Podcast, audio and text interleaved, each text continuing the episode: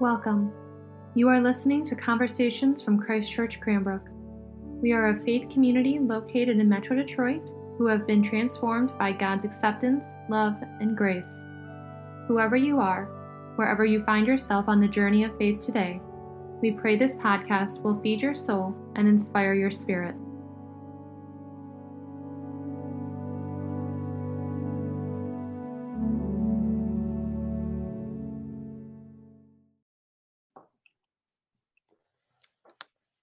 There was a great preacher, Dr. Gardner C. Taylor, who would drink uh, before his sermons out of an opaque glass. One of the deacons said, "You look, we, we don't feel comfortable about this. We don't know what's in that glass." And he preached so well that that same deacon said, "Look, whatever he's drinking, get him plenty of it." Well, one time I was preaching at So I'm- I'm Sewanee, sure we'll say the where same. Bishop Wright is on. the- uh, Well, one time I was preaching at Sewanee and they were doing, it was April Fools and they put, they put vodka in the glass. And so I, I went, I, and as I was climbing into the pulpit, I went and it was like, it was just like, it was Everclear. I mean, it was not good. It was, thank God I didn't take a drink. The, the- the was question is, idea of a was the, the question was, was the sermon better? Is that? Yeah. No, I didn't tell, well, I didn't, you know.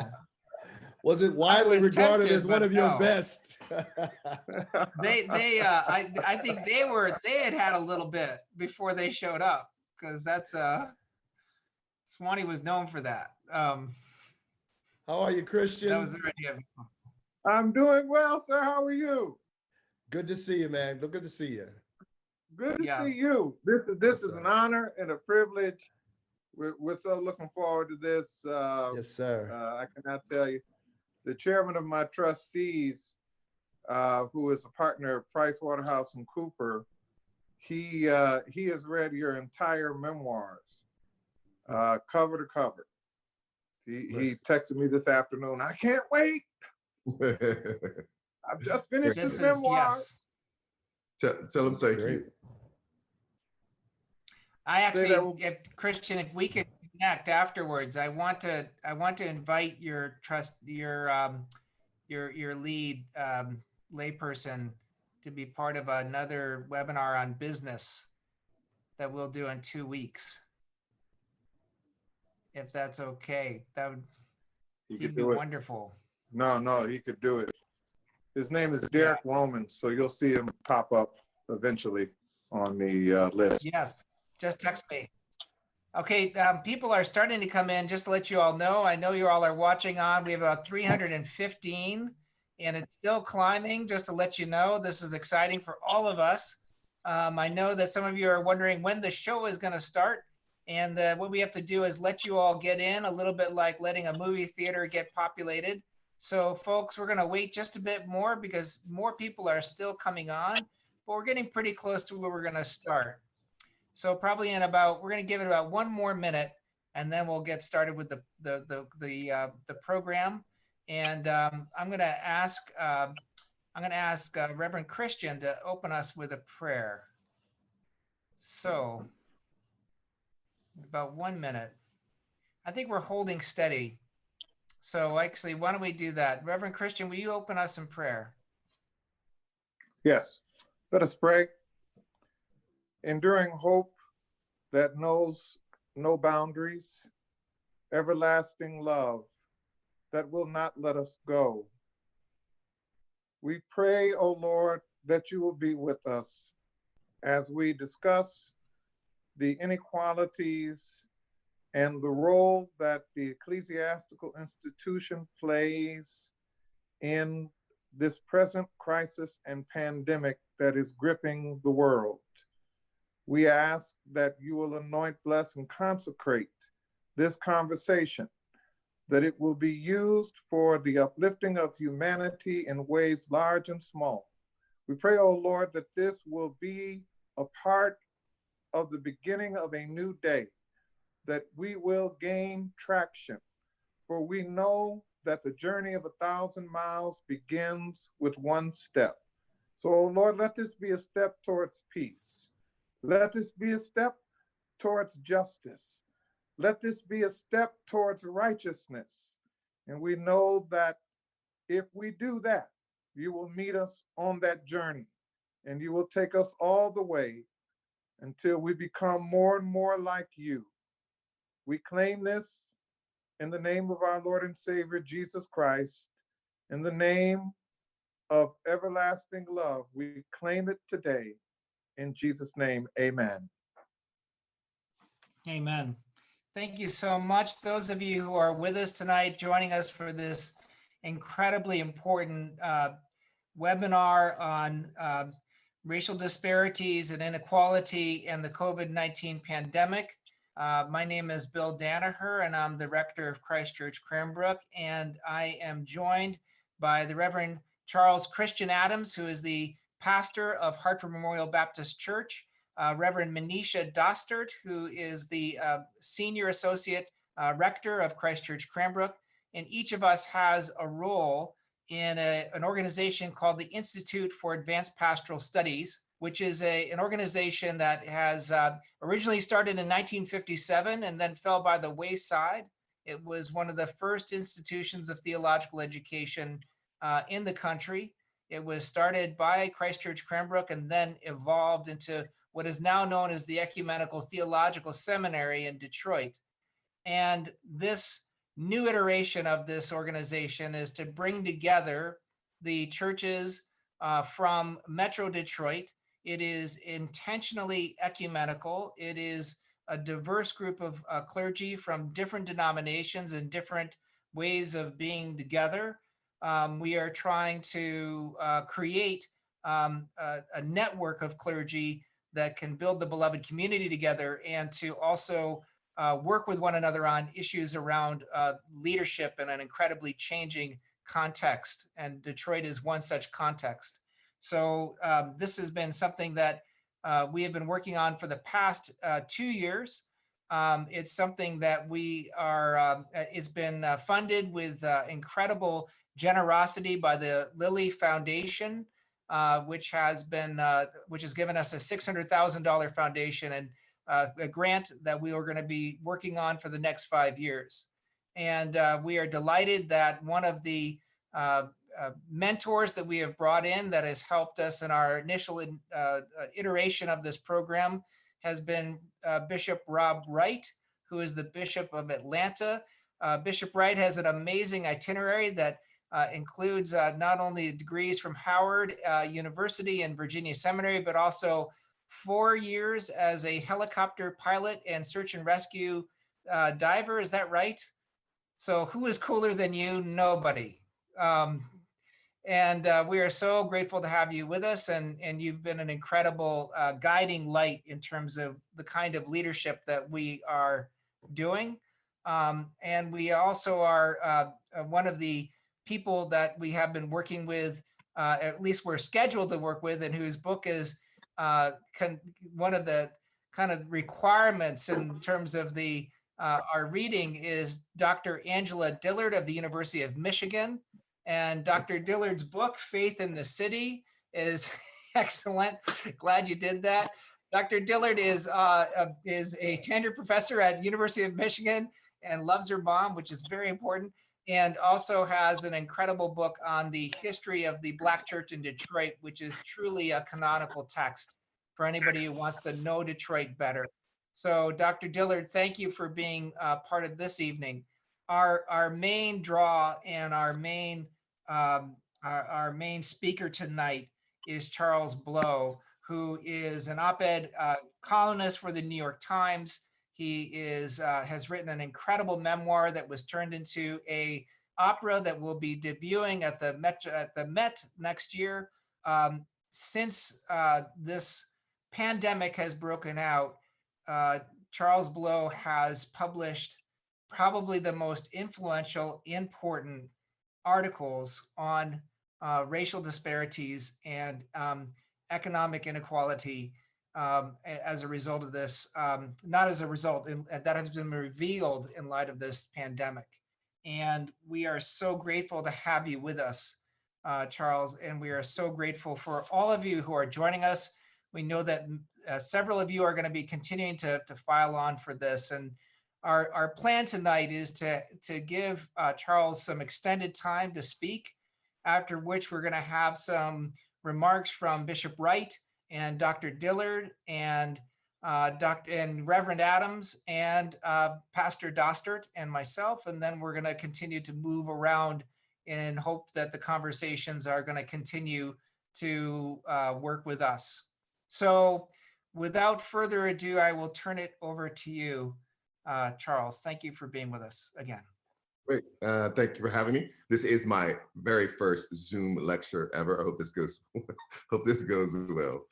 Um, so by now, it has been widely reported and widely understood that uh, Black and Brown people are disproportionately affected by the COVID-19 crisis, both in terms of infections and in terms of deaths. The questions people are trying to answer, attempting to answer, is why? It's the virus. It, it- it's mindless. Uh, It acts without a conscience or any intentionality. Uh, It moves from body to body as an existential act, as an evolutionary function. So there shouldn't be disparity. But when this thing, without a conscience, interacts with a society that has acted with depravity and malice, that has privileged some and disadvantaged others, you get desperate outcomes like the ones that we see now.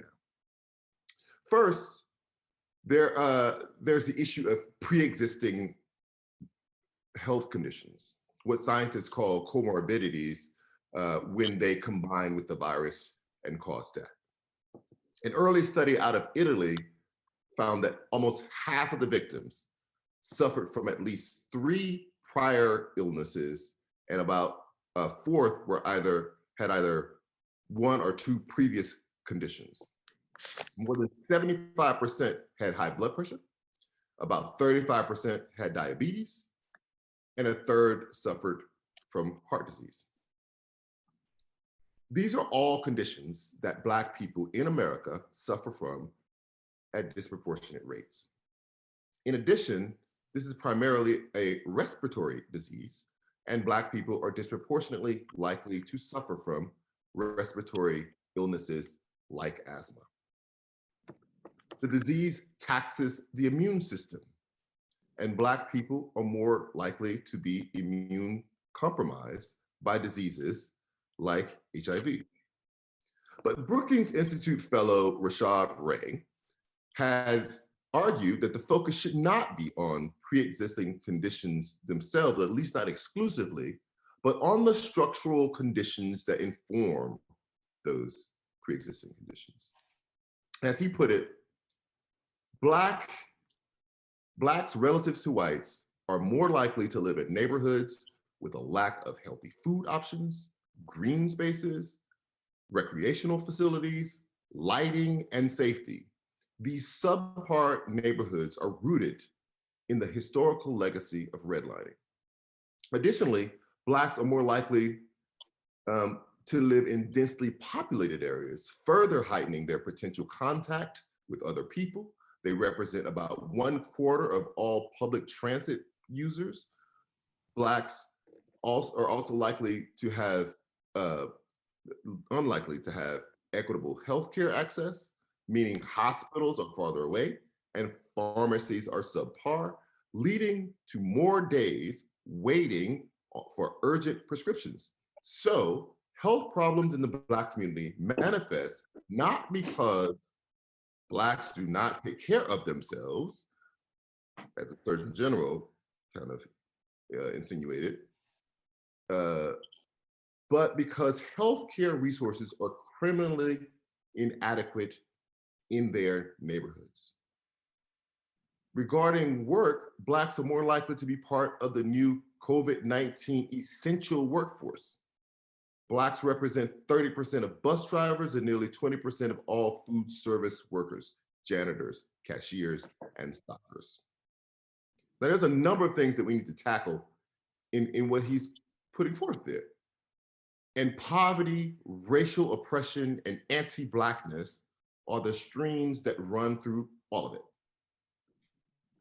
The first thing to remember is that our current social conditions are not a fluke or a mistake or happenstance. They are not simply the result of ambition and drive and creativity and work ethic existing in one group and being absent from another. What we see today is largely the result of design. The system is functioning precisely as it was planned. As the American Anthropological Association has put it, how people have been accepted and treated within the context of a given society or culture has a direct impact on how they perform in that society. The racial worldview was invented to assign some groups to perpetual low status, while others were permitted access to privilege, power, and wealth. The tragedy in the United States has been that the policies and practices stemming from this worldview succeeded all too well in constructing unequal populations among Europeans, Native Americans, and people of African descent. Given what we know about the capacity of normal humans to achieve and function within culture, we conclude that present day inequalities are not uh, consequences of their biological inheritance, but products of historical and contemporary social, economic, educational, and political circumstances. America created on purpose and with full consciousness of guilt, ghettos, and concentrated poverty. Those ghettos became breeding grounds for hopelessness, despair, violence, and unhelpfulness. And yes, the pre existing conditions we see being exacerbated by the COVID 19 crisis. The other issue to interrogate is who is considered a- an essential worker. Aside from people in the medical community, many of the people considered essential are low wage workers, among whom Black and Brown people are again disproportionately represented. These are sometimes the unseen and unappreciated who make the world work, who keep us safe, keep us fed. Now these people are venturing out every day, often on mass transit, and bringing home whatever germ they may have encountered. As the Economic Policy Institute has pointed out, less than one in five Black workers and roughly one in six Hispanic workers are able to work from home.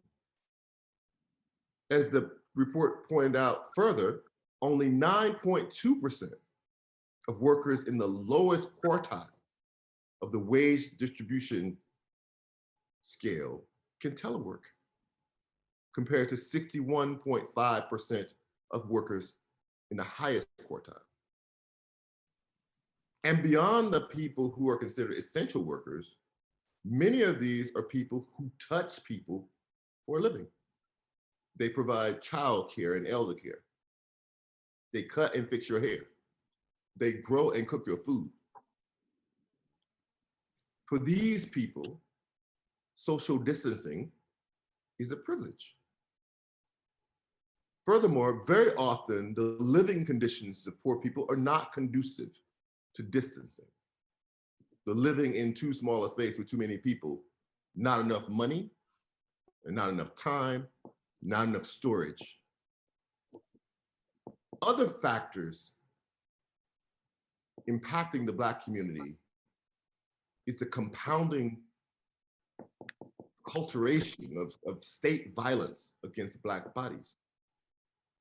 In a nation where too many Black people have been made to feel that their lives are constantly under threat, the existence of yet another threat produces less panic. The ability to pa- panic itself becomes a privilege, existing among people who rarely have to panic. Your relationship to fear is different. Your relationship to danger is different. And then there is the historical facts of the states in general and the medical fields in particular, egregious transgressions against Black people that stretch back to the time the first Africans were enslaved in this country. It is this history that informs a leeriness and a suspicion about the medical community. I think that this is a, a, a huge part of what we have to come to understand and also come to grips with as a country, what we have done. Throughout the entire history of this country, the Black body has always been a battleground, defined by imposed insecurity, physical insecurity, economic insecurity, and health insecurity. Over the 250 years of slavery, Black people's bodies were not their own. Their health was not their own. Their reproductive choices were not their own. Their families were not their own. Slaves were raped and assaulted, forced into unwanted pregnancies by unknown men, forced to be wet nurses for wet nurses for other slaves, or even the enslavers' children themselves, forced to part ways with their own children, forced to live without the security of chosen family. Even when slavery came to an end, the battle over the rightful place of those Black bodies continued. Those enslaved were freed into enemy territory among the very people who had enslaved them with no access to the enormous wealth that their forced labor had created in this country. America's response was to establish the Freedmen's Bureau to help ease the transition during the very brief, too brief period of Reconstruction. The mission was to help smooth the transition of whites and blacks from enslavers and enslaved to employer and employees. They gave out millions of rations because many of the formerly enslaved were literally starving to death. And they helped negotiate contracts. But even with the Bureau, healthcare for freedmen was still severely lacking. White doctors refused to see Black patients, and white hospitals refused to admit them. Epidemics of disease flourished. It is estimated that a full one quarter of all formerly enslaved people in this country got sick or died in the years following emancipation. As Connecticut College history, uh, history professor Jim Downs wrote in the journal Lancet in 2012, throughout the Civil War and Reconstruction, many freed slaves became sick and died due to, due to the unexpected problems caused by the uh, exigencies of war and the massive dislocation triggered by emancipation. The destruction of slavery and the gradual erosion of the plantation economy compounded by federal government's initial ambivalence and often ambiguous plans for rebuilding the South left former slaves without any institutional structure to help them survive. The end of slavery led to the abrupt dismantling of antebellum systems of medical care, both those organized by the enslaved people and by individual slave owners on local plantations, and it exhausted the network of support provided by multiple almshouses and state hospitals. Enslaved people had also developed certain remedies while living under slavery. But the war displaced them from the vegetable gardens and other resources they relied on to create such remedies. On certain large plantations, slave owners hired doctors or established sick houses for enslaved people during the antebellum period. But once the war began, former slave owners argued that it was no longer their responsibility to provide medical assistance to formerly enslaved people and claimed that it was the responsibility of the federal government. Meanwhile, federal officials believed that it was the responsibility of the cities and the state governments to help to step in and provide aid for the poor and dispossessed, since they had provided such assistance for poor white people since the 19th century. Local and state governments, however, claimed that they were beleaguered and maintained that the number of white Southerners in need of clothing, food, and medicine had drained their meager budgets. The confusion created an institutional vacuum that left ex-slaves defenseless against disease outbreaks, and their situation was further exacerbated by freed people's nebulous political and economic status. A year after the establishment of the Freedmen's Bureau, Congress sought to renew the charter with the Freedmen's Bureau Bill of 1866, but President Andrew Johnson, a flaming racist, vetoed that bill. According to the National Park Service, he believed that, among other things, that bill was class legislation for a particular segment of society that would keep the ex-slaves from being self-sustaining and had not done that for struggling white people, if you can believe that, right?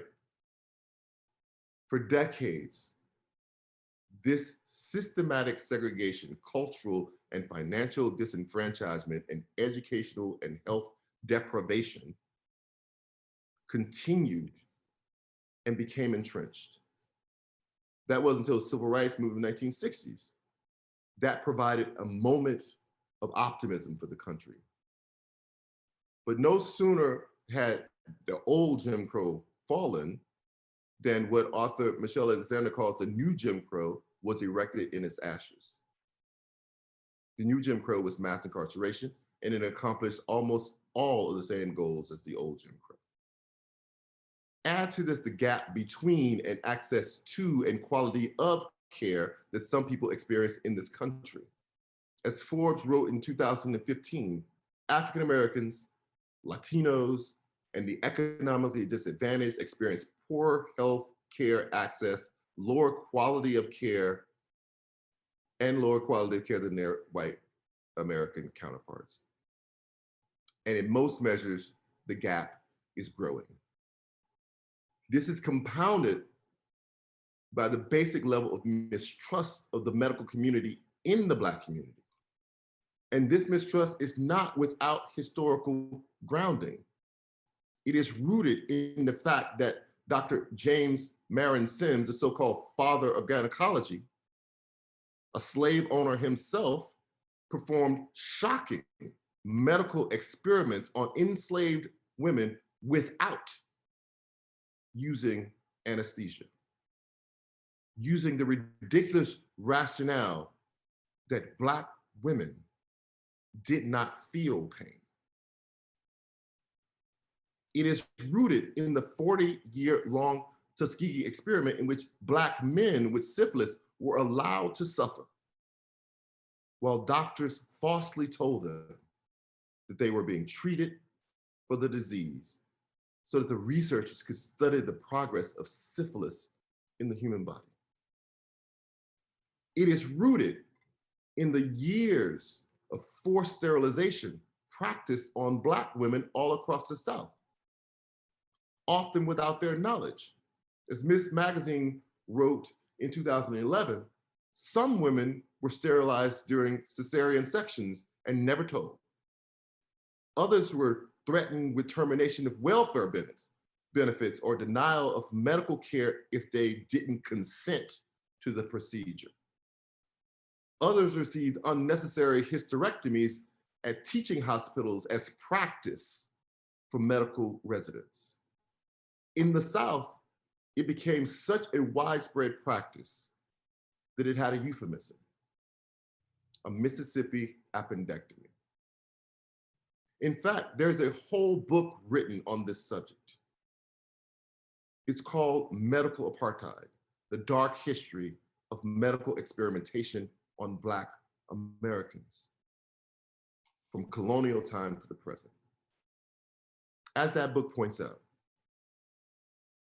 the experimental exploitation of African Americans is not an issue of the last decade or even the last few decades. Dangerous, involuntary, and non therapeutic experimentation upon African Americans has been practiced widely and documented extensively at least since the 18th century. And I spent a lot of time on that because for me, that is really important. There is the wealth or poverty problem that leads to the lack of health care, poor health outcomes that is compounded by this disease. But there's also a culture in this country that is detrimental to Black health. America has built up to this moment through a long track record of racial hostility, isolation, and oppression. This all leads me to my final point. On top of all else, Black people and the Black body is simply not valued equally. Black pain is not registered equally. Black suffering is not mourned equally. The Black person in America is not seen as equally human, deserving of compassion and care. This is what Martin Luther King called the thingification of the Negro. For us to fully deal with these disparities that are being exposed by COVID 19, we must first come to see Black people as equal people. We must first come to see Black people as fully human. Thank you very much. Thank you. That was wonderful and an incredible um, uh, rehearsal of, of, of, of important events. And I'm so glad you, in particular, brought up the Tuskegee uh, experiments, which um, is something that is well known to many, but also that you dug back and drew some connections between um, the the the end of slavery and the beginning of a kind of what we would call a, um, a racial capitalism. you know, the capitalism that was exploitative from the beginning, and then also the medicalization of racism, which is an incredibly important thing as well. So you've touched upon some real connections, and and uh, it's incredibly important that you've um, opened our conversation in this way. I want to turn to Bishop Wright.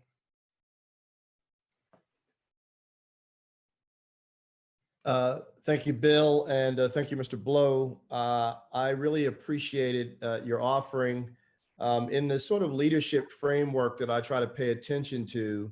Um, we talk in terms of diagnosis. We talk in terms of getting the truth in the room. And in fact, scholar Walter Brueggemann has, has, has offered us a, a great way to think about this. He gives us a sequence of events. He talks in terms of first getting reality in the room and then making space for the grief uh, that is necessary. And only when we get those two factors in the room do we actually begin to work into an authentic hope. And so I want to thank you for doing your part uh, as the prophets of old did, which was to, to say those things which were ruled out of bounds to say. Uh, which is to sort of get the reality in the room. I understand that this is a difficult task, and I understand that that uh, actually our response as individuals and systems usually fend off that kind of reality, at least in three ways uh, euphemism, denial, and despair.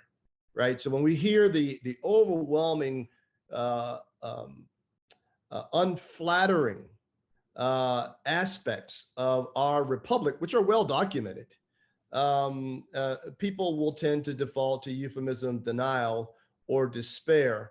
And so uh, I, am always really interested in is, is that when we get reality in the room, uh, when we get the jot and the tittle in the room, when we when we point to the bodies, when we point to our our collusion, uh, and I can say that as someone who represents a religious community, when we point to all of that, um, it is easy for some to be paralyzed uh, by the reality.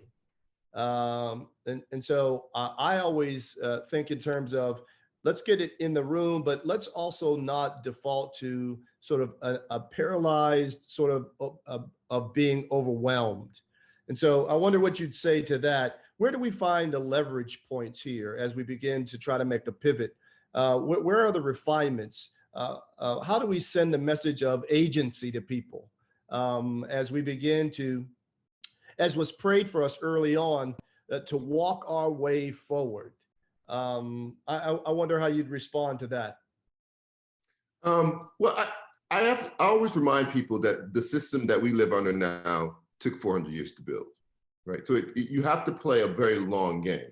If you're looking for uh, ways to let's fix it now and that that fix will be permanent and, and resilient, doesn't work that way, right? So, you know, uh, let's take, for example, the, the horrific um, spectacle of lynching it, it took a lot of refinement. It, it, it started as this really crude uh, spectacle uh, on trees and ropes.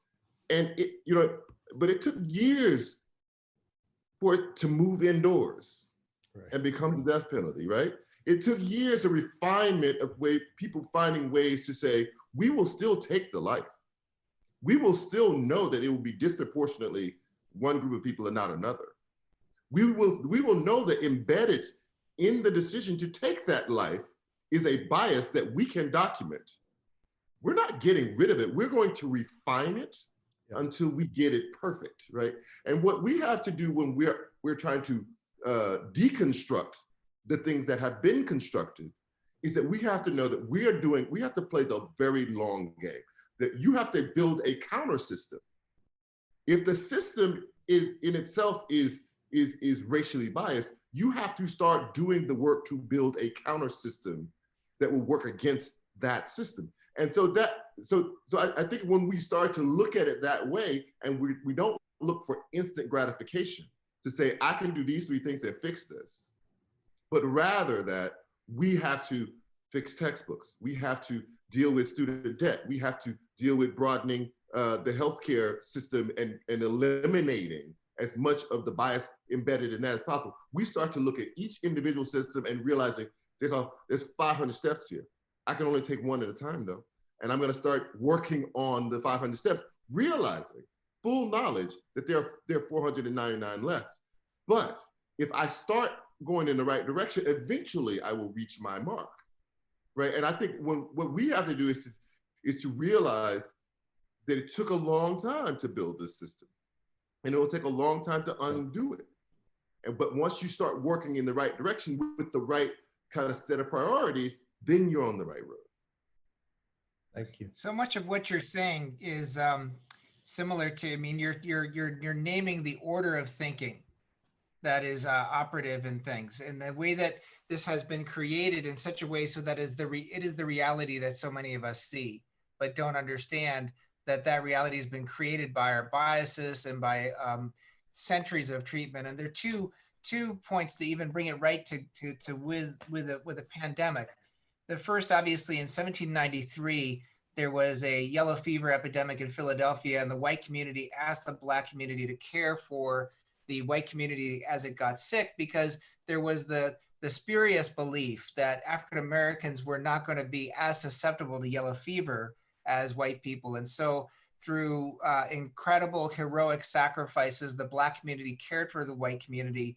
And then uh, once things returned to normal, the white community um, accused the black community of being um, of price gouging for their services. And that was a, major, um, well-documented case of, of pandemic uh, in, in the United States, um, both exacerbating and creating um, racial divisions um, in in ways that I hadn't even before. Another example, just to move sideways, that you're talking about um, is in uh, South Africa in the late 19th century, right before the establishment of the Group Areas Act, otherwise known as apartheid. There was a pandemic or an epidemic of, of, of tuberculosis in Cape Town. And at the time, African Americans actually had a much lower rate of morbidity when it came to tuberculosis than whites. But it was used by the press to justify the removal of Africans from the center of town and to place them in designated spaces because it was believed that Africans were more um, were more susceptible and also carried the disease more than than um, Europeans or or others that were uh, uh, there at that that in that area.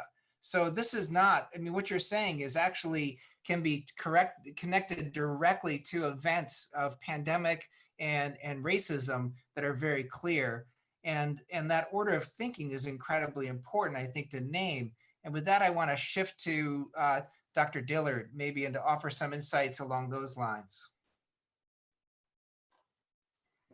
Yeah, absolutely. And good evening. I really um, want to try and pick up on some of the things that uh, Charles Blow was talking about and maybe connect them to um, uh, Bishop Wright. But first and foremost, I really want to thank Charles Blow for that great prophetic voice um, in, in, in his contribution.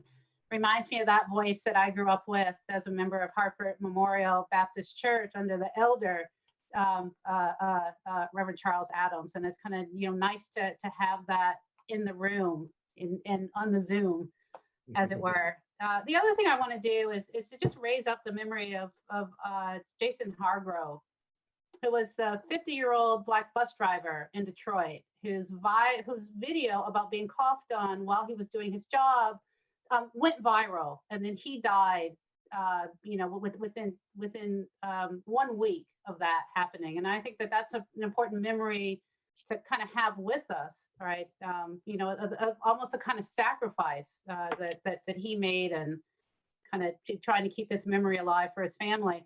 So I, I think when you think about um, the enormity of of what uh, Charles Blow was talking about and the severity of the crisis that we're faced now, it seems to me that the idea of going back to normal, um, it, it's just not tenable you know that, that normal is not the way forward to a sane and healthy society right? Because the normal that preceded the pandemic was so profoundly broken in the first place. And kind of on the line of you know how do you how do you think about agency? How do you think about um, you know undoing some of what's been constructed in the past? As a historian and as a historian of, of social and political movements in which religious leaders and faith communities have played a big role, um, it's hard not to shift back and think from a historical perspective are we seeing now that the kinds of conditions being set up for what might be the next great social movement in the United States? So things about social movements are they tend to come at moments where things are, are dire, right? Things have not been good, things are, are radically broken, but people don't tend to see them coming right? So in 1951, people can't really imagine what becomes um, the, the, the post-World War II Southern Civil Rights Movement. Um, and so I'm kind of, you know, thinking along those lines and thinking about, you know, the conditions for social movements. What are we seeing now? Remembering that social movements, the civil rights movement is a really great example, um, can grow up in moments where societies are extremely polarized politically, right? So the civil rights movement grew up in the context of the Cold War internationally, the Red Scare domestically. Um, you know, so a lot of people would have thought the conditions on the ground aren't really right for this. I think the other thing that's really kind of interesting to think about, um, and I was thinking about it especially when uh, uh, Charles was talking about how long it takes to create oppressive systems. Um, and to remember that the African American freedom struggle, the struggle for justice in America, not only for African Americans, but for, for all people you know, whose lives are lived at the margins, has been transhistorical. I mean, it, almost looks like a, a kind of relay race. Um, and in fact, I, I, thought it was really great uh, when Charles was talking about um, the 19th century, the moment of Reconstruction and the fall of Reconstruction Some people call the civil rights movement the second Reconstruction, right? So the second attempt to fix what was so profoundly broken at the beginning. And so these days, people are really seriously thinking about a third Reconstruction and what that might mean right now um, in, in, in, in, in, terms of American society. I, it's not my term. I actually stole that from uh, uh, uh, Reverend William Barber, you know, who's in North Carolina. He's the person that started doing Moral Mondays to protest conditions in the state. That's turned into a national movement. Um, they're calling it a, a, a call for, for moral revival of the nation itself, and they're linking it um, historically and politically to the Poor People's Campaign. So they're trying to kind of go back to that moment in 1968 where SCLC, the Southern Christian Leadership Council, is trying to figure out how to continue on. Um, you know, how to continue on after um, uh, King has been assassinated. What's the future of the movement going to look like?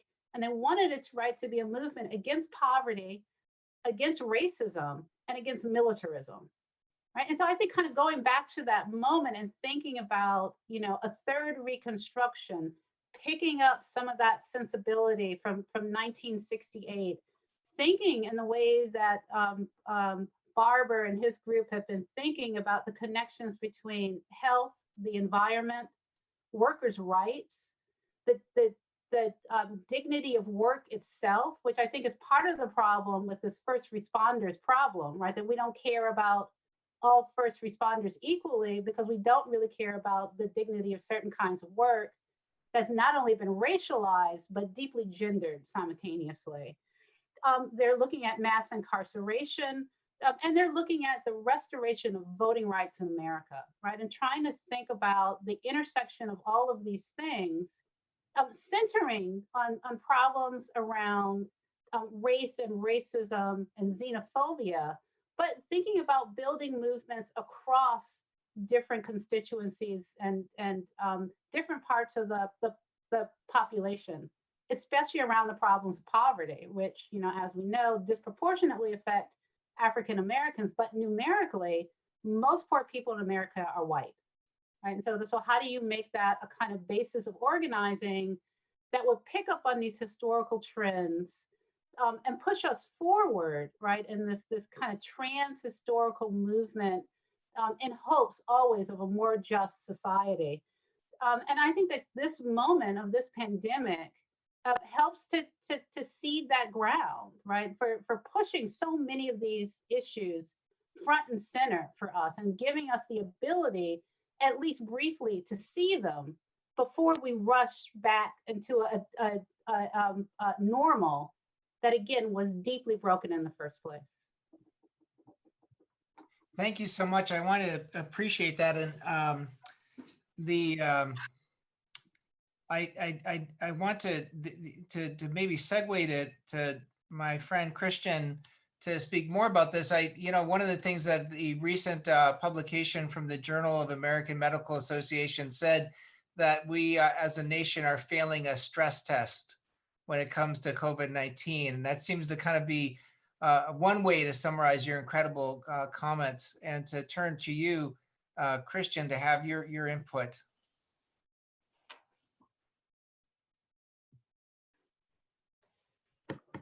Well, first of all, I'd like to say how good it is to dwell together in unity.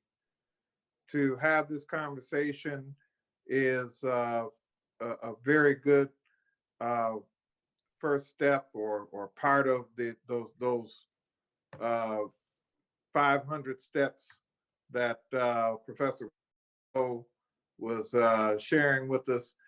Uh, but I think it's particularly uh, effective and powerful that we're doing it in the context of uh, different churches, different races, different social locations, uh, different professions.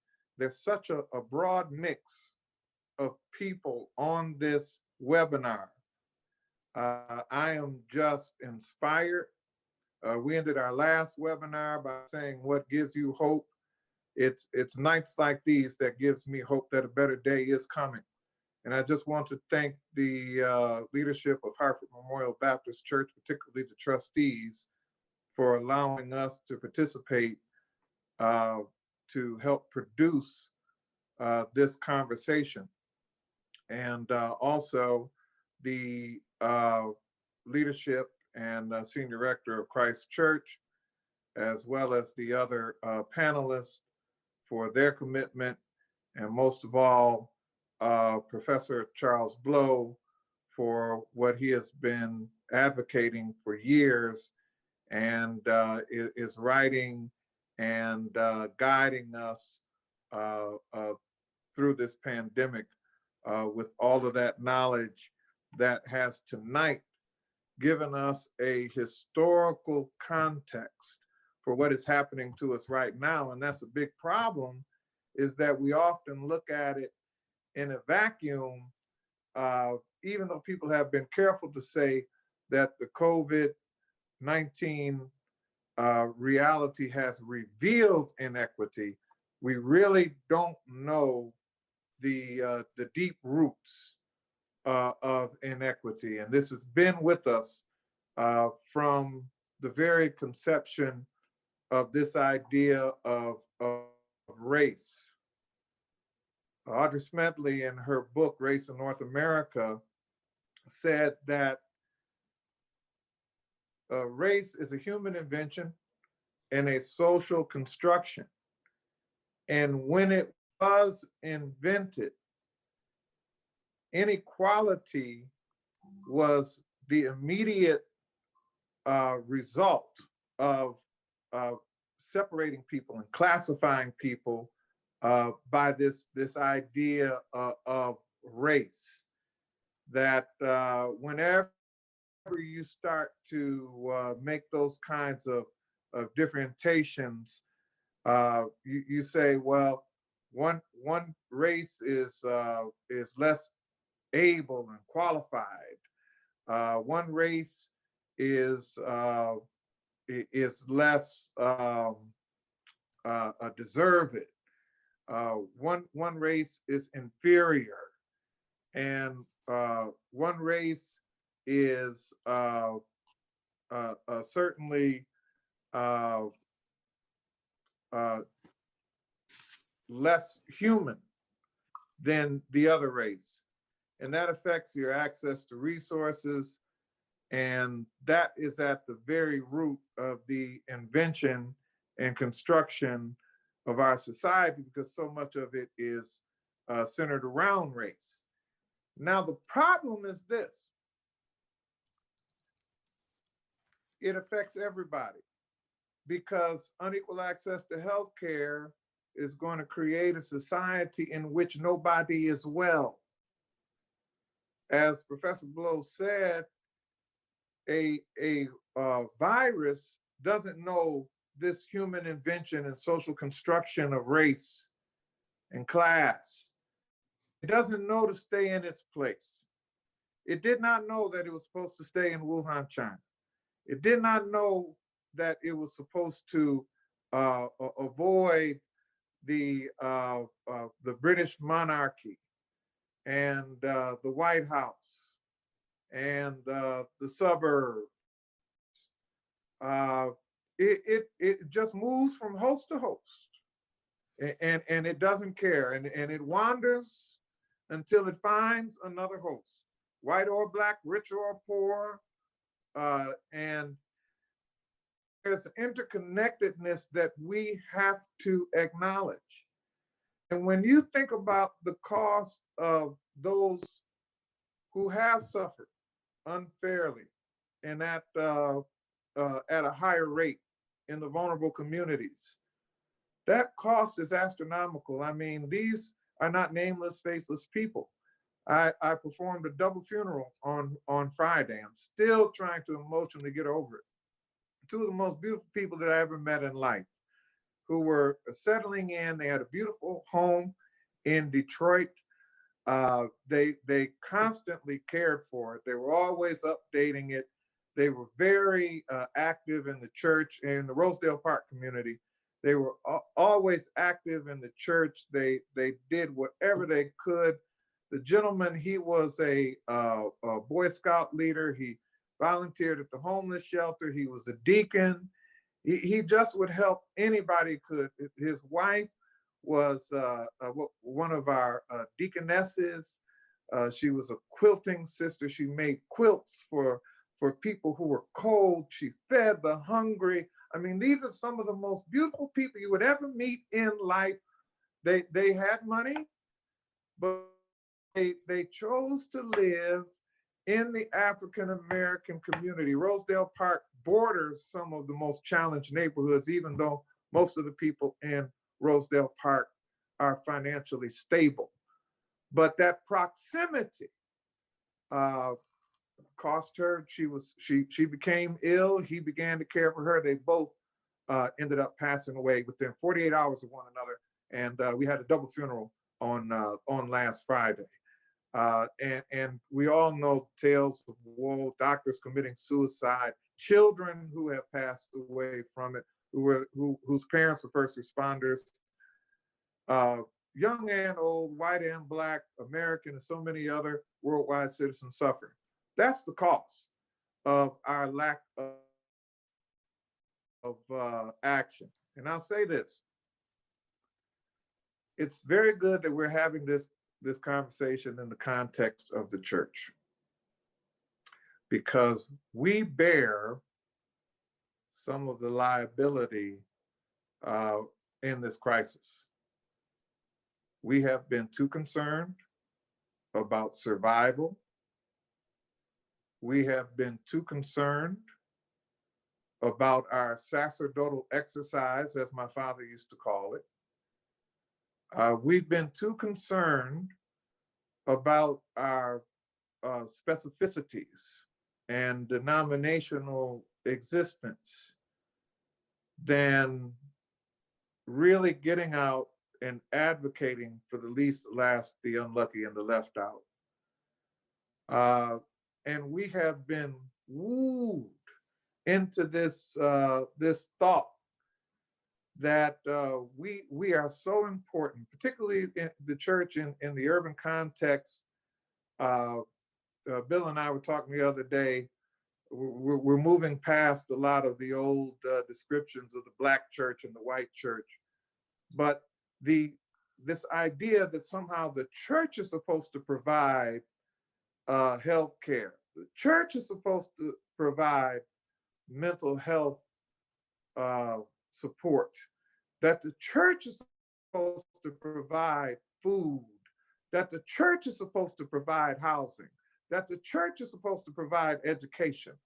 We have been uh, uh, seduced into thinking that that is our primary role when it isn't. We should be making sure and holding accountable the institutions that are supposed to be providing that. Angela Dillard, Dr. Dillard, uh, uh, certainly highlighted that in her book, Faith in the City, when she talked about how uh, the pastor at Second Baptist Church, the historic Second Baptist Church in downtown Detroit, was called a human resource office. I'm, I'm sure I'm getting that wrong, Dr. Dillard, but uh, he was like a human resource office for Ford Motor Company. And uh, I'm sure uh, that that he that he relished that role of determining who got hired from the black community in the Ford Motor Company, and if there were any labor disputes, he would bring them into his office and settle those disputes.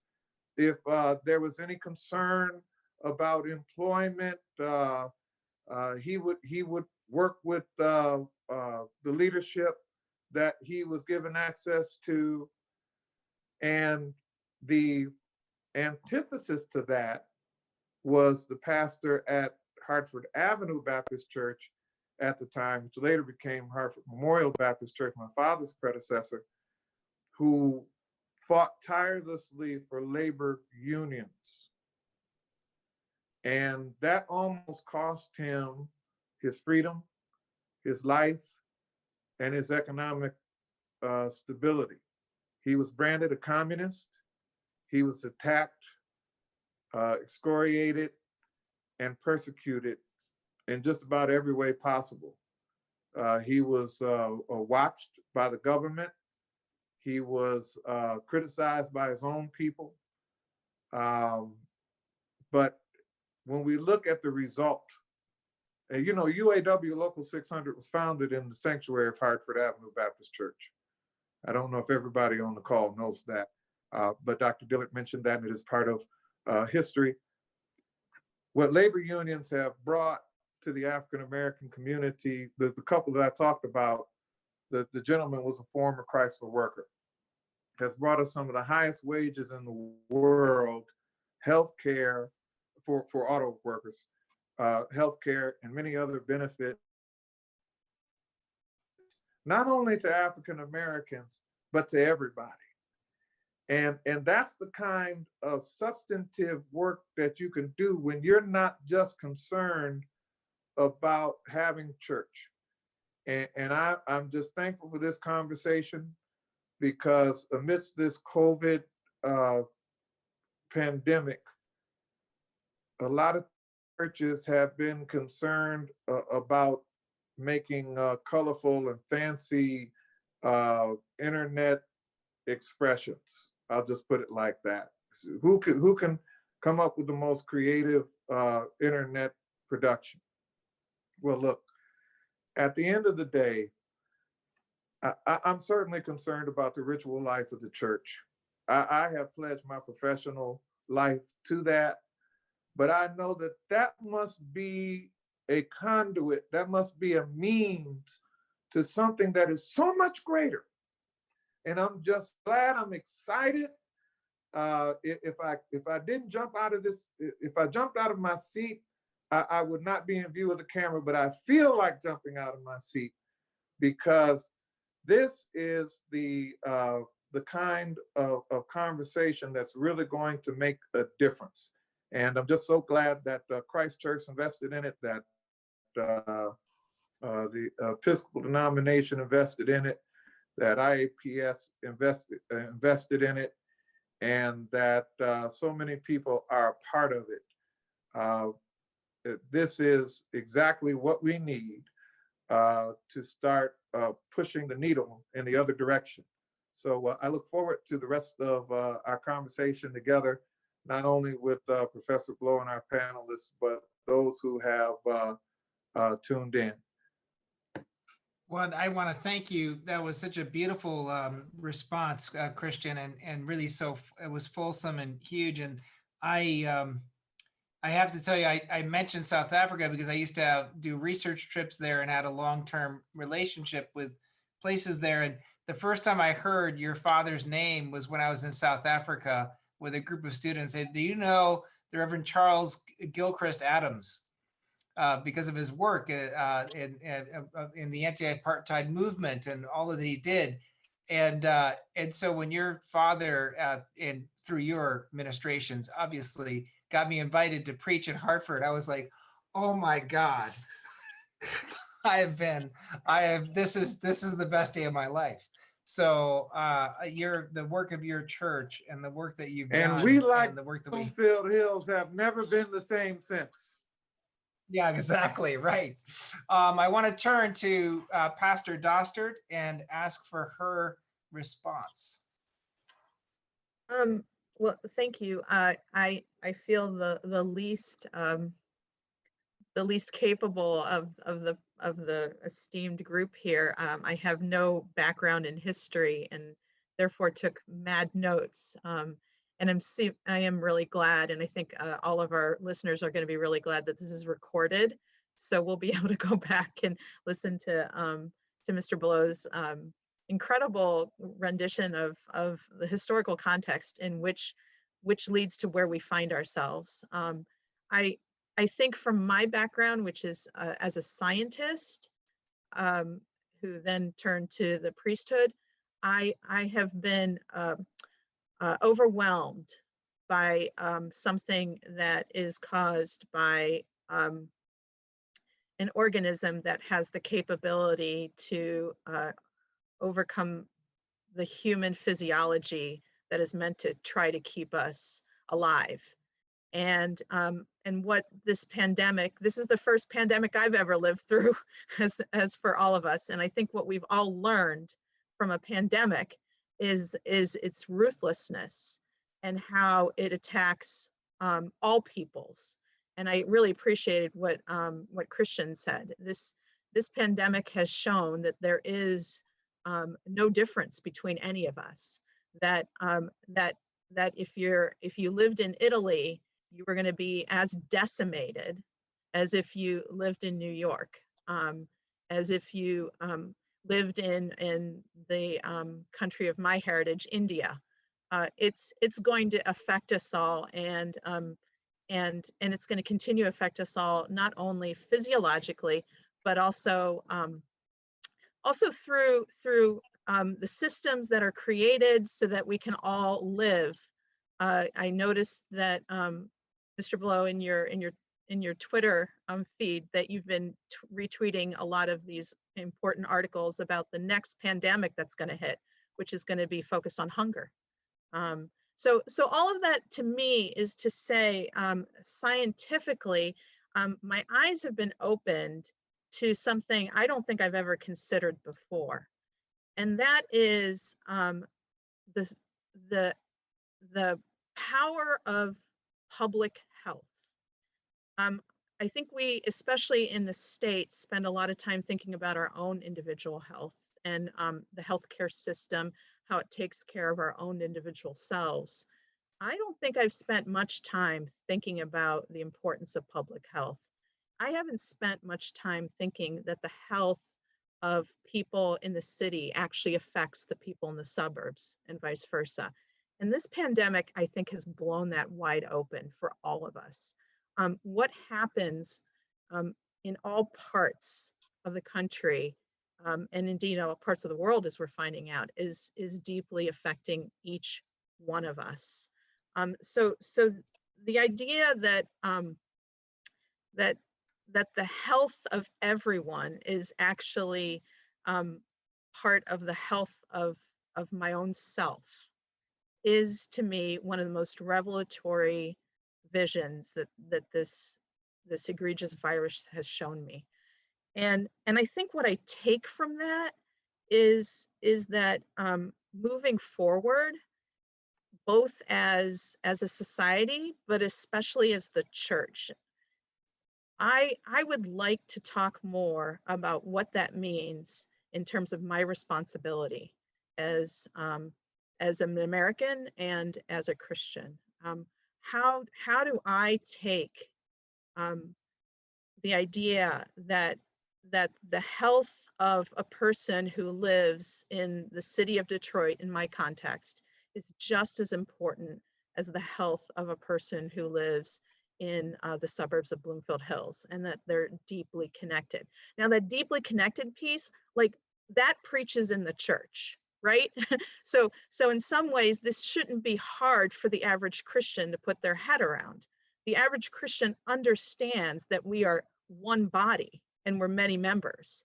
And you don't you you can't you can't say to the toe you ain't important to me um, because i don't think there's a single one of us that wants to lose a toe um, so so we all understand that that everything is deeply connected and everything has deep deep value.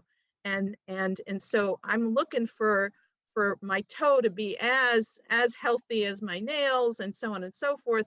And now all of a sudden i i care about about what happens to um, my my black brothers and sisters my brown brothers and sisters my white brothers and sisters all of them i care about them because it, it actually matters also to my care and my welfare i i think um i think that's sort of the big kind of vision I had. And we did we did talk to um, somebody who worked in the Wayne County Health Department, which is where Detroit is located, and um, and there was there was an interesting um, admission that public health was um, cut from the budget um, a couple years ago, and um, and and uh, of course now it's been brought back in, and I think that's part of the reason that many many inner cities have struggled because I don't think that's unique to Detroit. Yeah, and to pick up on that, and I'm going to move it back to Charles in a second. I just want to add a couple of things to complicate matters and maybe to to focus us on on what we can do as as church leaders in this time. Um, you know that that you're exactly right, Pastor. I mean, it was during the uh, bankruptcy of Detroit, so there was a movement from pub, uh, the, the the the Department of Public Health became in uh, in a um, nonprofit and shed about 50 to 60% of its workforce and then was reconstituted as a public as the public health department with the, the with the same small cadre and there was just no way they could provide the same kind of services that they had once done um, you know the problem that i've encountered in detroit is uh, is unusual um, in some ways in that there actually is a lot of intimacy between the white community and the African American community. And one of the things that you talk about in your memoir of 2014 is uh, how there was a weird bit of uh, you know intimacy in in Louisiana between the white and black communities, and that um, so there there's actually a, a fair amount of knowledge of what's going on. So knowledge is actually not the problem here. I I one of the things that I've done is I went to um, I go to visit my my parishioners in their place of work, and I was touring a factory uh, of a wonderful man who owns a factory. He knew every single name of the persons who worked for him. Many of them were African Americans. Knew the challenges they faced. Was able to get them uh, clearing up things like uh, their suspended licenses, which is something within Detroit is something that happens an awful lot to African American men um, because it's a, it, the, the the cost of insurance is so high. It's just easy pickings for the police. They pull them over and they run it, and they and, and they've got a suspended license because they haven't been paying their insurance. Um, so uh, what and and and that intimacy is is so real, um, and yet that inequality is so real too and that's the that's the thing that breaks my heart and that makes me tend to go to what bishop wright was saying about um, denial and and euphemism and despair um, that that's something that actually uh, because in order for us to actually down. see deeper connection between the two there would have to it's not so much that something there's not like new knowledge that has to come in there has to be a kind of change in sensibility or spirituality that really has to change. And the second thing I want to say is that the church has uh, done this before. Uh, I used to live in Canada, and the the social gospel movement in the United States, you know, gave us Riverside Church and a couple of other churches. That's great. Maybe Union Theological Seminary even. Um, but in Canada, the social gospel movement gave them the healthcare system. Uh, historians have shown that it was that that All was the pressing achievement of the social right. gospel movement And- that's why that that healthcare system actually continues to be as excellent as it is and has outcomes that exceed ours even though if you want elective surgery or if you want to go see someone the best brain specialist in the world if you have any money in canada you get on a plane. We understand that. But the so one of the things that i see that the church could be doing is actually advancing public health in a different way because that's that's something we could do as resourced parishes we could actually do something different um, and i think some some pers- some parishes have purchased medical debt for people huge thing the second thing the third thing i want to say that is hard uh, for me to admit is that I think we need to change our repertoire of how we engage people. Let me give you a hard example. Um, we had a poor people's campaign in Detroit a couple of years ago. 160 people were arrested. It was not reported in the press. You would not have even known it happened if you happen to not, not be on the Facebook uh, page for that. And there was not a large, it did not have a large footprint. My concern is that advocacy, as it has been traditionally used, which is where you create some drama and then you and then that drama gets you you pull out a very inhuman response and then you publicize it right that no longer actually um, is is is as powerful as it once was. It doesn't seem to lead. It doesn't. It doesn't have some of the the the structures behind it, and it doesn't actually lead to something forward. So what do we do in a kind of post advocacy, denial ridden, um, uh, very kind of anemic place uh, that we find ourselves? For me. I didn't, I didn't, I didn't get the cue.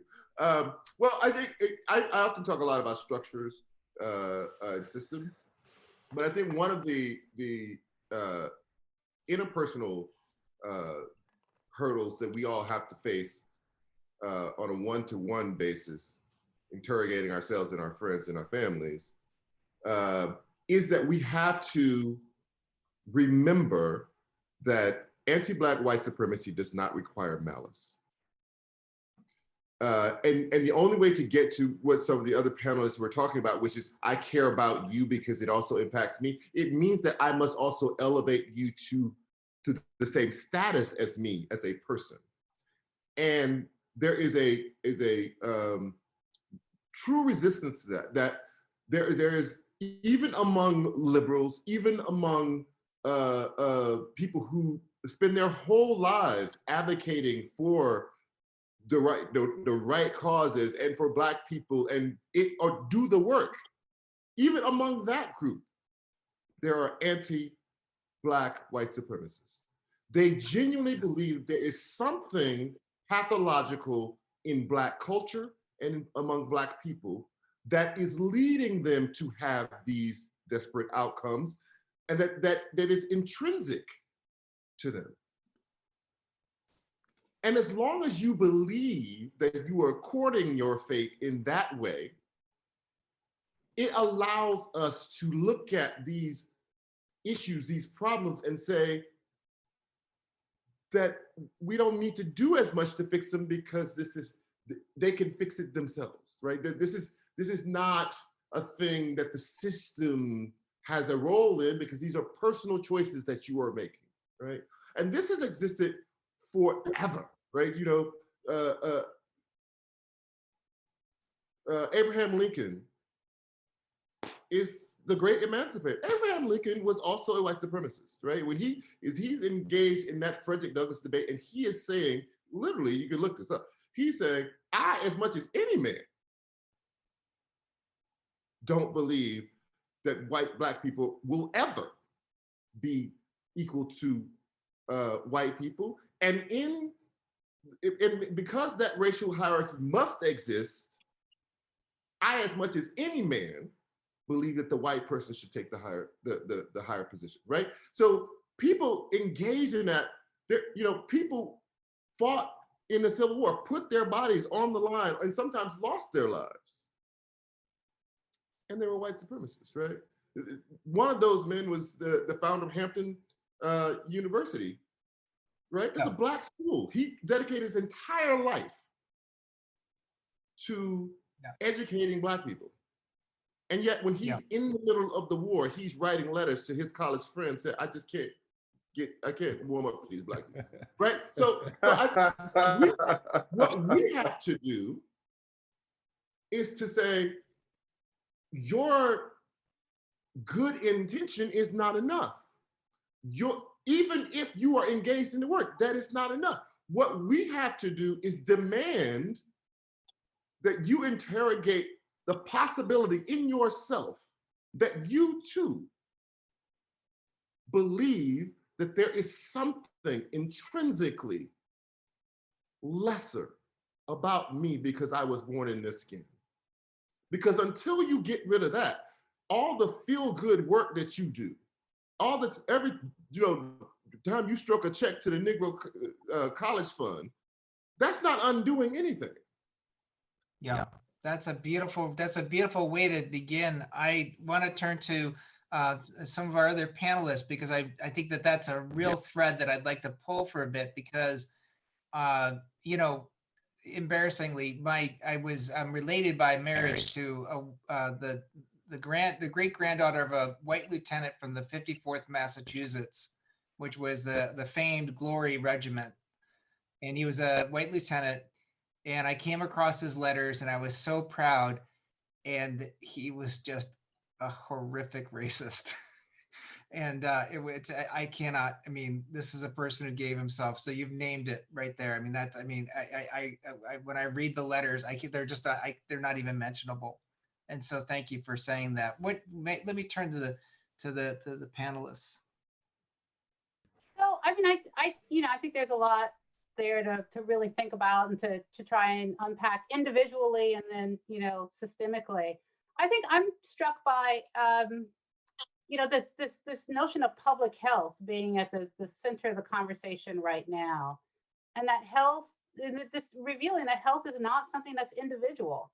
It's not something that can be stopped by a wall. It's not something that can be just stopped at one community, that it is one of those issues um, you know, where, where you can see the just intrinsic systemic connectiveness, not only of people, but of large scale systems, right? I mean, so, so the fact that you can't buy certain things in certain markets because the food chain has been so disruptive, right? I mean, so I think it's just really interesting moment. I know somebody in the, the questions, uh, you know, mentioned um, uh, Rebecca Solnit, you know, who's kind of written a, this beautiful book about how some moments of disaster um, you know, unearth utopian possibilities. They, they, they get us at least for a moment to, to think differently than we normally think. And, Yeah, you know, things that seem to be quote unquote common sense, you know, in those moments become weird to us because they're not common sense. They're, they're these deliberate, deliberately destructive systems.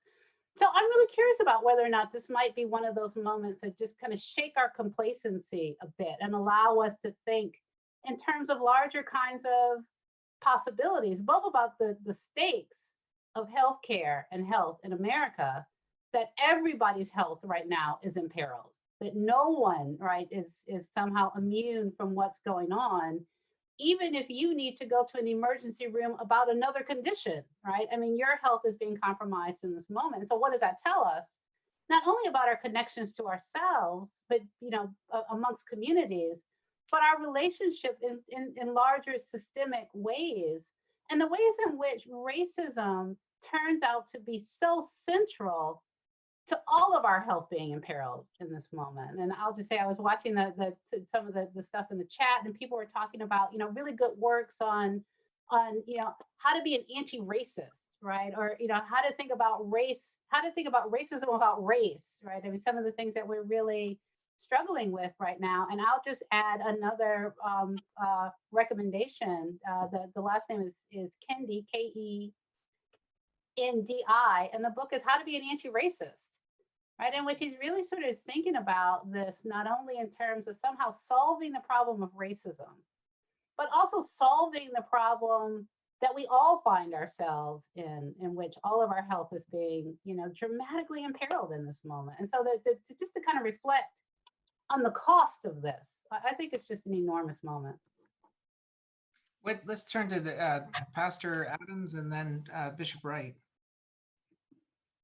uh, yes, just, uh, I, I, I believe that, uh, as John Lewis said, I, I'm a prisoner of hope. Uh, just the fact that we, we are having this kind of, uh, dialogue, I think is a result of a long series of those utopian moments. Uh, there have been watermark occasions in, in history that have been, uh, uh, paved with with tears and blood and sacrifice uh, and pain that have led us to where we are today. And I, I'm like John Lewis, you can't tell me that we haven't made any progress.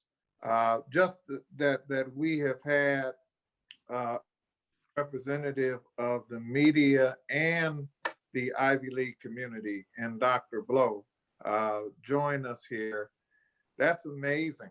Uh, the Yale New York Times are represented in him uh, because one of the things that race has, uh, the inequalities that are tied to race have always benefited from have been the media and uh, those uh, institu- institutions of higher learning. Uh, the, the educational community has always backed this idea of supposed inequality uh, and inferiority. See, inequality is based on the idea of inferiority. So as Dr. Uh, as, as Professor Blow said, until we internalize the, the idea of equality, until we really feel it deeply within, uh, we're going to keep taking two steps forward and three steps back. So you're not going to hear many discussions about this tied to the Freedmen's Bureau. I guarantee you, don't look for it. But we've had it, and that's serious because America went forward with the Freedmen's Bureau and then took a step back. We had affirmative action. We went forward with affirmative action. Then we turned back. Now they're even bringing into question whether we have the right to vote at all. So uh, I, I'm just, uh, uh, uh, I am, I am prayerful that uh, this is one of those moments in which we we grasp that utopian dream. We we we ask ourselves, uh, can this world be a better place? And and and understand this. That would make all this suffering worthwhile. If if if we could die for the salvation of future generations, death would be sweet. And I pray that uh, that that's exactly what we're moving to. Bishop Wright. Yeah, I'm, I continue to be grateful, like uh, Christian, for this conversation and for, uh, and for Charles's uh, uh, commentary. I, I think that, again, there's a, there's this biblical pattern, biblical blueprint about, um, about the status quo being challenged uh, by truth bearers uh, who stand in tradition. And so I'm grateful that that, that paradigm is alive uh, with us tonight. What we're talking about is an unflattering interpretation of America's past. Uh, and uh, and that's why the, the walls are built up so high against it. We have a mythology that we much uh, much prefer uh, rather than you know what is what has actually been the facts on the ground. And so so I'm, I'm glad we are we have uh, we are increasing our capacity. I hope by by modeling this together tonight, um, so that this can kind of sort of multiply. I'm I'm grateful about that. I think it's interesting to me is that we have the you know uh, just to sort of put things in perspective, uh, Charles said that uh, we this is a we have to play the long game. Indeed, we do have to play the long game, and the long game that we're in in the church is this notion of neighborliness, right? Is is, is will that be the purpose of the church to extend uh, the friendship of God as it has been extended to us, or will we fall short uh, and accept idolatry of white skin as a cheap substitute? I, I think that this is this has always been, you know, the church's uh, uh, struggle, always been you know, people of faith struggle. The idol is so much easier to attain. Uh, it doesn't cost as much as a life with God cost. And the life with God cost that you and I be ready to give up smallness, separation, and superiority. And so what we have now that's rearing its ugly head yet again in, in this COVID-19 thing and the disparity is is that it, it is it is revealing our baked in deep commitment to separation and superiority. And, and i loved again how how you you know you you've laid it bare. I mean and the black body is at the center of that. What the black body rep- represents in this culture is completely central to this notion. And so you know uh, one of the sermons that that doesn't get preached that perhaps should get preached and i'm here i'm looking at a couple preachers is is that you know, uh, and and don't think me callous. Hear me out. Uh, it, is it was right that some died in the wilderness uh, after following, uh, you know, this this sort of exodus because they could not, they did not have the capacity uh, to embrace what was new, the new thing that God was doing, and so. Uh, be careful preaching that on Sunday, but I but I think what we're I, I think I think what we what, what we are talking about, at least in part, is is seizing the moment that's before us to advance the cause that I think that we're all on board for, which is this radical notion of neighborliness, neighborliness as given to us in, uh, by God, but understanding that uh, some significant portion of generations are going to have to perish for this idea to really catch the force and momentum that it needs to catch. And maybe that goes without saying. Maybe that's just an evolution uh, that needs to happen across all cultures. But I, but I think that this is what is happening. So I, I want to agree with uh, Professor Dillard. I want to agree that, and at least this is where I find my hope. In that, you know, uh, we think sometimes too much of ourselves in the church. We like to think our, that we're right at the cutting edge of everything. That's not how the history reads, actually. What the history reads, actually, that you and I, people who happen to have, uh, you know, stimulated by words of faith, governed by words of faith, we actually find new depth and meaning to our words in the face of moments like this. Then we find that these words are tested and to be trusted. Then we find new dimensions for life. Then we say, oh, in fact, God is trustworthy. And so I'm hoping that some people who are are, are having this uh, these disparities revealed in new and clear ways will then latch on to this radical notion of neighborliness as modeled by Jesus of Nazareth and others. And I'm hoping that that's going to give us a bit of a bounce out of this. Last thing I'll, I'll say is, is that uh, at least here in Atlanta, what I've been saying to my colleagues, lay and ordained, is, is that we ought to not just hunker down in the face of this pandemic. We ought to actually use some of this time to do the hard work, to excavate some of this stuff, to interrogate some of our uh, our biases and our holdings, and see what we can do for God going forward.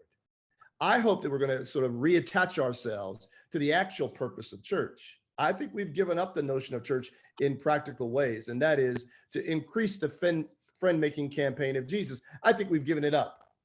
I think we've been, as uh, Christian has said, we've taken up uh, and taken too seriously and made job number one our sacerdotal responsibilities. That was not Jesus' ministry at all. It was to find himself uh, with the least, the left behind, and those on the margin. So the question is, and I hope it's not a trite one, but where would Jesus be right now at COVID 19? Right. And I think Jesus would be having a conversation, something like this. And then after this, and when it was clear to do so, to find himself in those highways and byways with people in disparity, putting his imprimatur on them. And I hope that, at least in some small way, uh, that this becomes not only an event, but sort of marching orders for people who want to take up that work. That's a beautiful way. I want to turn back to to uh, Charles, and I want to ask um, you to speak a little bit about a. a- this was a um, a column you published in uh, April twenty second, in which you uh, closed with the following uh, things, and I, I, I'm trying not to. Uh, I want to give you some space to speak to it. How will we celebrate a, a life or mourn a death with no gatherings or funerals? what happens when we are no longer making marking life's milestones a graduation a promotion a wedding in person with people we love how will the congregational energy of restaurants bars and nightlives it would have been nice if you mentioned churches but i understand. Um, altered and transformed. And what will happen to the hand and hug what are what uh, what what are we we are in a situation where we are um, we are experiencing what, what what an anthropologist would call ritual uh, failure, right? And and I'm wondering what role, if drawing upon your own background in church, what role can churches do that would draw from like the the work they do well to build this neighborliness that um, Bishop Wright is speaking of, or to, to build the the the love uh, connections that um, the, that Reverend Adams is talking about, or to create a sense of the the way that we are all connected that um, Pastor Dostert has mentioned, or to create some new energy that Dr. Dillard has mentioned. Well, I, I, I won't, I can't, I won't touch all those, but I'll say this, right? So even um, if you, uh, just for, as a thought experiment, remove scripture from the, the practice and ritual of church. Remember what you have uh, as institutions that is invaluable, which is this. It is one of the only places, only uh, situations that we have where human beings come together in the community come together in one space.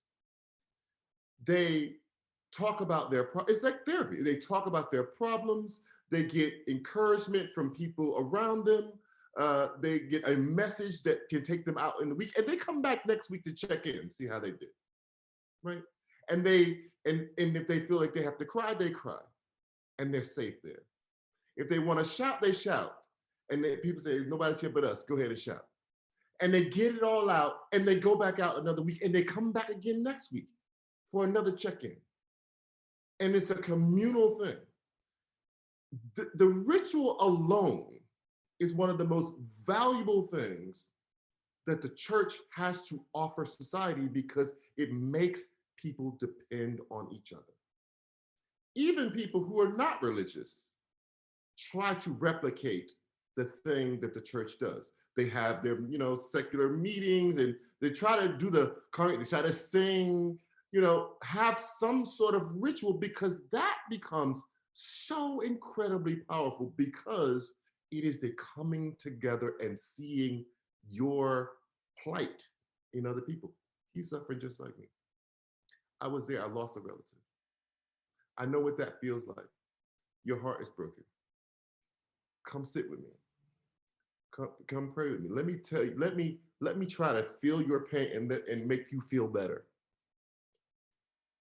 If one of the things I believe that this crisis is doing to us is making us feel realize just how valuable our rituals of congregating are to us. The people who are yelling and screaming, I can't do it, or the people who we chastise because they went out and they shouldn't have gone out, because they are starving for some sort of connection to other people. That's incredibly powerful. And I think that in your church communities, you have to use this moment to, to have people remember the power of congregating. I want to just take a quick pivot before I thank everybody, and then I'll get uh, to in one sec. Uh, just to say, uh, one of the things that uh, brought together my church and Christian's church is we began to um, create this ritual space around uh, choirs and jazz and African drums. And the last uh, two um events that we had were unbelievable and we were planning a major event with two performances uh, when the, the the virus took us by storm. And what I want to ask uh, Reverend Adams today, and to put him on the spot, is I think God is not finished with us. And of course, Pastor Dostert Kashi is integral to all of this. I think what we need to do as just a bare minimum as a start is to just start to to come together and pour some resources into having a funeral for everybody who has been lost and giving a way for those many bodies, most of them black, have been lost, and to provide an opportunity for us to mourn together and to maybe begin the neighborliness with that. We've done it before and it, and we did an amazing work but this uh this will be another scale and uh are you willing Absolutely. I was in New York student when uh, we had the uh, big prayer service at Yankee Stadium. And uh, all of a sudden, after 911, uh, instead of uh, having that that that life in uh, the Yankee Stadium for cheering for sports, we came together for something uh, a, a lot more significant. And I think in a lot of ways, New York has never been the same since 9 11. Uh, still, there's issues, of course, but uh, there, there's a profound difference. And um, that, that healing service was a big part of uh, processing everything that happened 3,000 people plus being killed in, in, in one day. Some of the bodies have never been recovered, so they couldn't have funerals either. That was a big step in our healing and most major tragedies, uh, these mass shootings. Also, we, we must have that. And uh, I, I'm anxious to start planning that. But I just want to say That's- also for those who are tuning in and do not know that Hartford Church and Christ Church Cranbrook had a historical context of interdenominational, interracial work that preceded us. So I believe that a lot of things we are doing now are because previously Christ Church stood uh, radically on, on the front lines. Don't get Bill talking about those stories about uh, when when the Black Panthers came and took over uh, service. You can tell it better than I can. And certainly uh, uh, It Hartford, was an exciting, it was an exciting Sunday. Yeah. Bloody Sunday, Hartford has has also uh, one of my father's uh, mentors was Henry Hitt Crane, uh, who was a, a- just a profound soul, uh, and uh, he did a lot of inter interracial uh, work, interdenominational work. But anyway, that we couldn't have done anything without that, that historical context. So that works for us, and in this particular case with inequality, it's working against us. Yes. Dr. Dillard, sorry, I didn't mean to, I just had that moment all teed up. I was so ready. Absolutely. And I really look forward to the time that we'd be able to gather, you know, and, and have a ceremony like that and really remember Jason Hargrove and other people um, who've lost their lives to, to, to this pandemic and to a system of neglect, right? That, that's kind of underlying a lot of those deaths that didn't have to happen. I think for uh, people who are also thinking about gathering on a national level, I just wanted to make sure to, to, to kind of call out um, and thinking about ritual gatherings nationally that um, that, that there's going to be a moral march on Washington.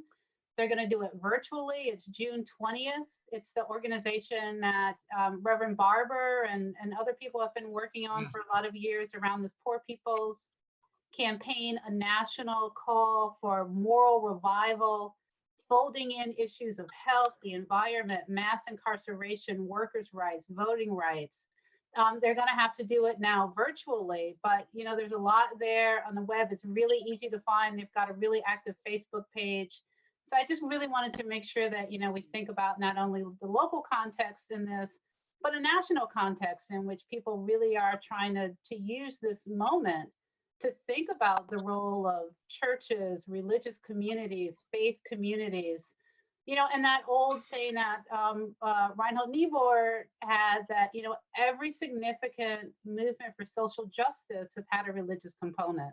And so I do think that there is a space for religious leadership and faith communities in this moment to think about mobilizing nationally um, um, and locally in line with this large historical sweep around these kinds of issues. Well, I want to thank you. I, I think at, at this point, we have hit way past when we should have stopped. And um, I want to thank, uh, first of all, um, uh, Dr. Dillard for that, those fine remarks. And, and just to say to all of you that have kept, uh, kept here, you hardly anybody is left, um, that we will be uh, sending out a, a tape of this entire evening for you. We're also going to do, uh, take the next step and transcribe um, uh, Charles's remarks so that if that's okay with you, Charles, I'm sorry, I probably, I didn't do the, uh, I didn't, I did look at that release. I'm sorry, I haven't put you on the spot, but uh, we would transcribe it and share it with the people who have uh, been here. Um, uh, I'm happy. I'm happy to negotiate that with you. And the um, the uh, and just so that people can have that, I've heard people in the chat boxes saying that they wanted to uh, use it in their university courses, things like that. Um, I also want to thank everybody who has um, has saved many different um, wonderful links, including the link uh, that uh, Dr. Dillard mentioned. So uh, those will be in that chat box as you follow along. And I also want to um, say that there's no way we're going to continue to um, stop talking about this. Uh, but there's also no way we, I feel like we have just started to scratch the surface. Um, I, I, I think that, I hope that this symposium uh, can continue. Uh, next week, we are going to offer an incredible opportunity for us to, to learn from uh, the different people working in the social service sector about what's uh, being stressed there. And so we're going to be talking to the head of Forgotten Harvest, um, Lighthouse of Michigan, which is a major organization for homelessness. We'll be talking to Faith Fowler and her incredible work at Cass Community Services. And we're going to be talking to um, the uh, um, representative from Samaritas, which does work with not just uh, nursing homes, but also foster care and um, also affordable housing, as well as refugee resettlement. And we want, and then finally, we're going to have someone from the Detroit Water Authority, uh, Palencia Mobley, who'll be with us, who will uh, talk about efforts to restore water to people during the pandemic. And the reason we wanted to do that is because we wanted to hear from the people who are dealing with this day in and day out so that we as religious leaders can start to open the, the see the, the opening that we have uh, with regard to all of these organizations. And um, each of these organizations does great work. Um, I want to turn and say to, to Charles, we have been incredibly blessed by you being with us tonight. And uh, I appreciate um, your incredible brilliance and uh, your your your moral compass at a time in which we need people with moral compasses. Um, I appreciate uh, the connections that you're drawing. It looks like it's the first chapter of an incredible book as well, um, because of the connections you're drawing. It's an incredible um, uh, uh, point of interpretation, and um, I'm so grateful for you taking time to be with us uh, as well. This has been an incredible blessing uh, to to me and to each of us. So without further ado, we'll we'll thank you all. And um, just a reminder to all of us, there's going to be one more link that you follow, so we can just do a little bit of after um, after afterglow. Thanks. Thank you. Goodbye. Bye.